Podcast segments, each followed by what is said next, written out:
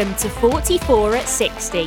At a business event in early 2019, your host Trevor Lee foolishly agreed to run the 2021 Classic Quarter. A 44 mile ultra marathon on the coastal path from the UK's most southerly point, Lizard Village, to the UK's most westerly point, Land's End. This podcast follows Trevor's progress and will include contributions from seasoned ultra runners who will be offering Trevor lots of top tips and advice as he ventures forth on this ridiculous quest. And the podcast title? Well, it's 44 miles, and yes, Trevor has a big birthday in 2021, but he'd rather not say which one it is. Okay, it's time to lace up the running shoes, load up on carbs and gels, and get this show on the Cornish coastal path.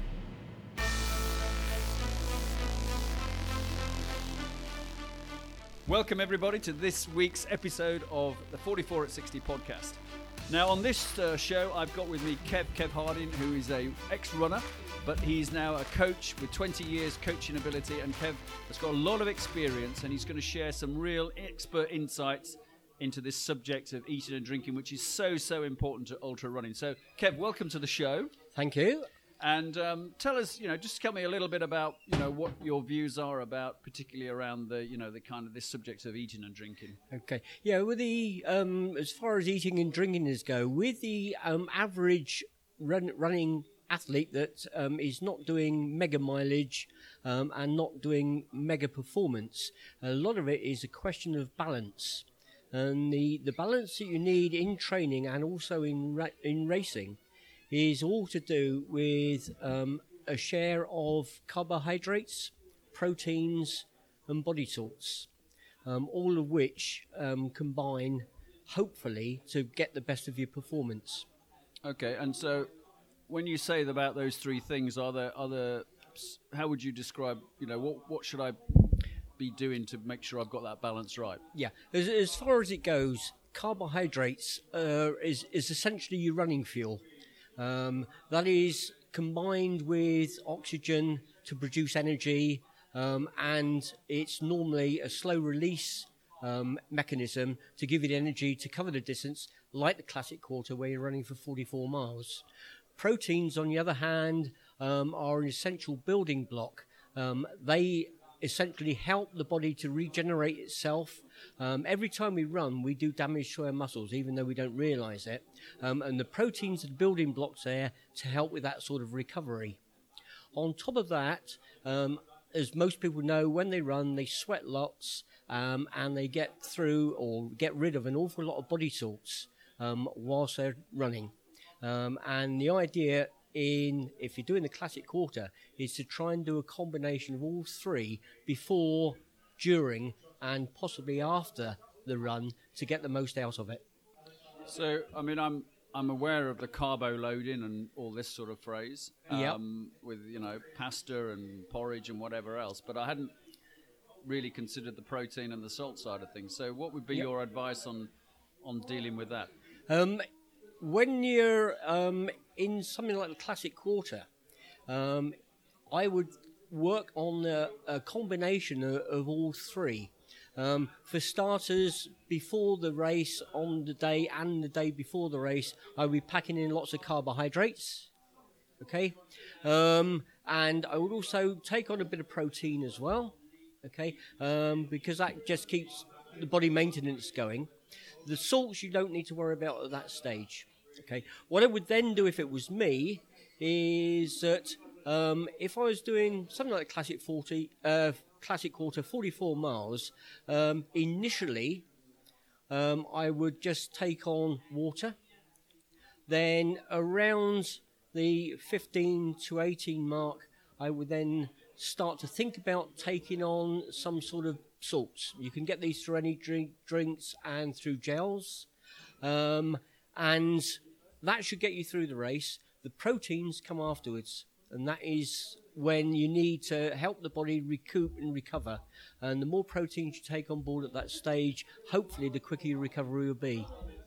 And will is there will there be an indication when you're running an an, an ultra marathon that you you're you know you need to have that salt intake? Is there a Not really. A lot of it depends um, also on the climate. Obviously, if you think um, about the classic quarter, which is in the middle of summer, when it could be really hot, Yeah. uh, which means you could be sweating lots, then the ideal thing would be to take on some sort of salts um, at that stage. Um, just as a tip, because there, obviously there's all sorts of products out on um, the market or whatever, and I'm now talking 20 years ago.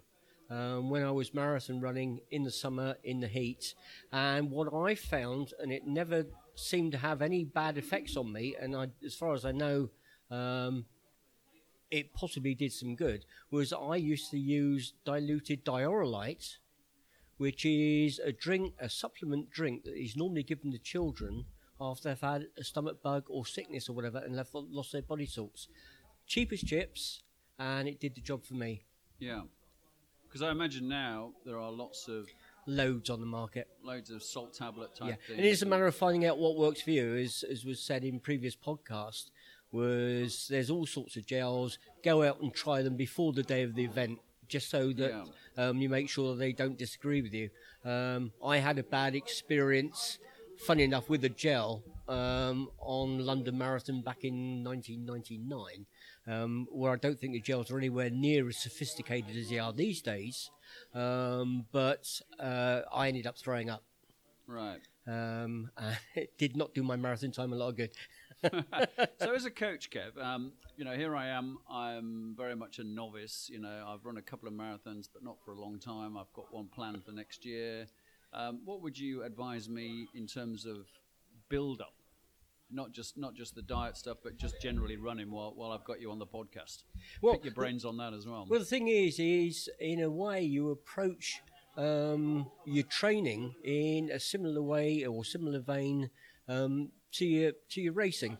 The idea is is a balanced diet during the course of a week. If you're not training mega mega mega miles, it- it's all a question of balance. Have a healthy intake of carbohydrates, healthy intake of proteins.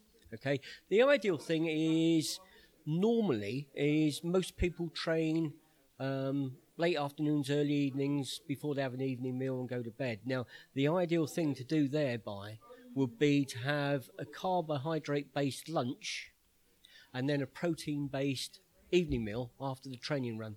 Therefore, you've got your energy before you're leading up to your training, and then you've got your protein doing the repair job overnight afterwards. Yeah.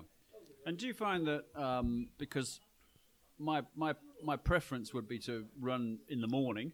Yeah. Clearly, you know, we're recording this after a club night session. You know, so it's in the evening and all that. So how you know is how do you, what would your advice be to try and get the balance right? What I would do then, basis. if, if you're working on that basis, what I would then do is have a fairly light breakfast, then have a protein based lunch, and then a carbohydrate based evening meal, because that energy that you get from the carbohydrates will be stored up overnight after you've had your meal. So you won't lose them. So that would be for the morning run, obviously. For your morning run, yeah. Yeah. Yeah. And and and what would you advise in terms of time scale between eating and actually going out on a on a fairly serious length of run? I would say at least two hours. Two hours. At least two hours, yeah, possibly three. okay. Yeah. And what about for those people who are, you know, starting long runs, you know, where they start early in the morning, very early in the morning? You know, if you're doing a run at seven o'clock, that would, you know, do you want to be getting up at five or eating at five then, essentially, or? What I would suggest is that um, you have a fairly largish carbohydrate based evening meal the night before.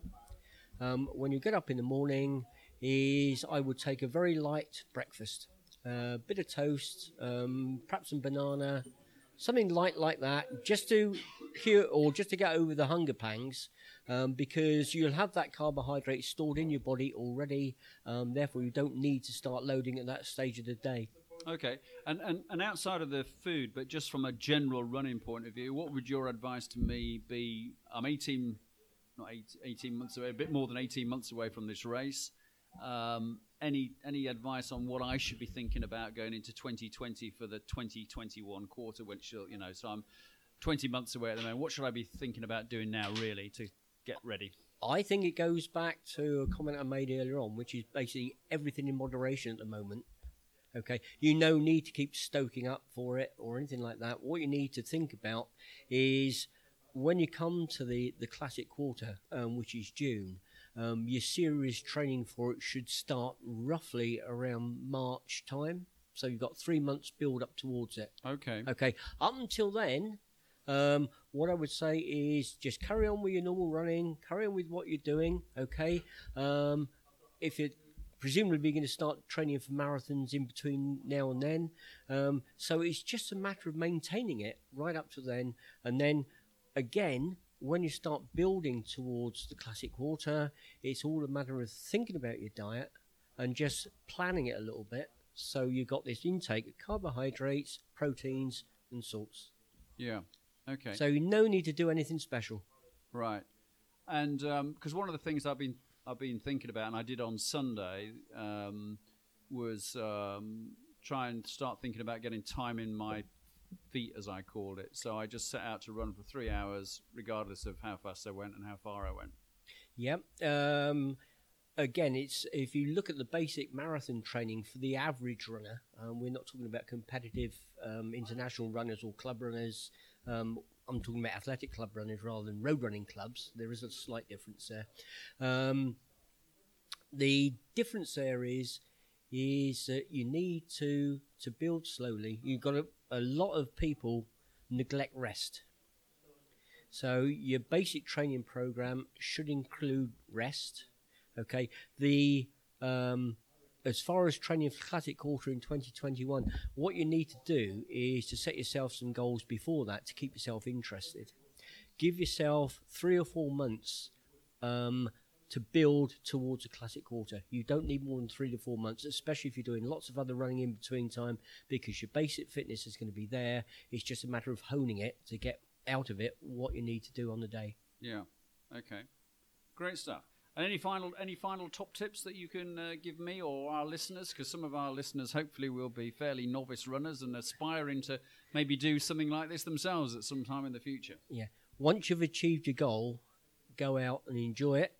With me, it's having a beer and a pasty. With you, it might be something different. You can afford to take time out and enjoy your food and your drink and whatever without it being detrimental to your training. Brilliant. Okay. Kev, thank you very much for that. That's All right. terrific. Yeah, really, really good. So, thank you very much, everybody. Don't forget that you can subscribe to this podcast and then it'll drop into your podcast app without you having to go and search for it every week. Um, there'll be another episode very soon. But once again, Kev, thank you very much indeed. Really good contribution. Thanks for coming on the show. My pleasure. That's it for another episode of 44 at 60. Thanks for listening. If you enjoyed the show, please do leave a review on your podcast app or wherever you download the podcast from. And we hope you've been inspired to get your running shoes on.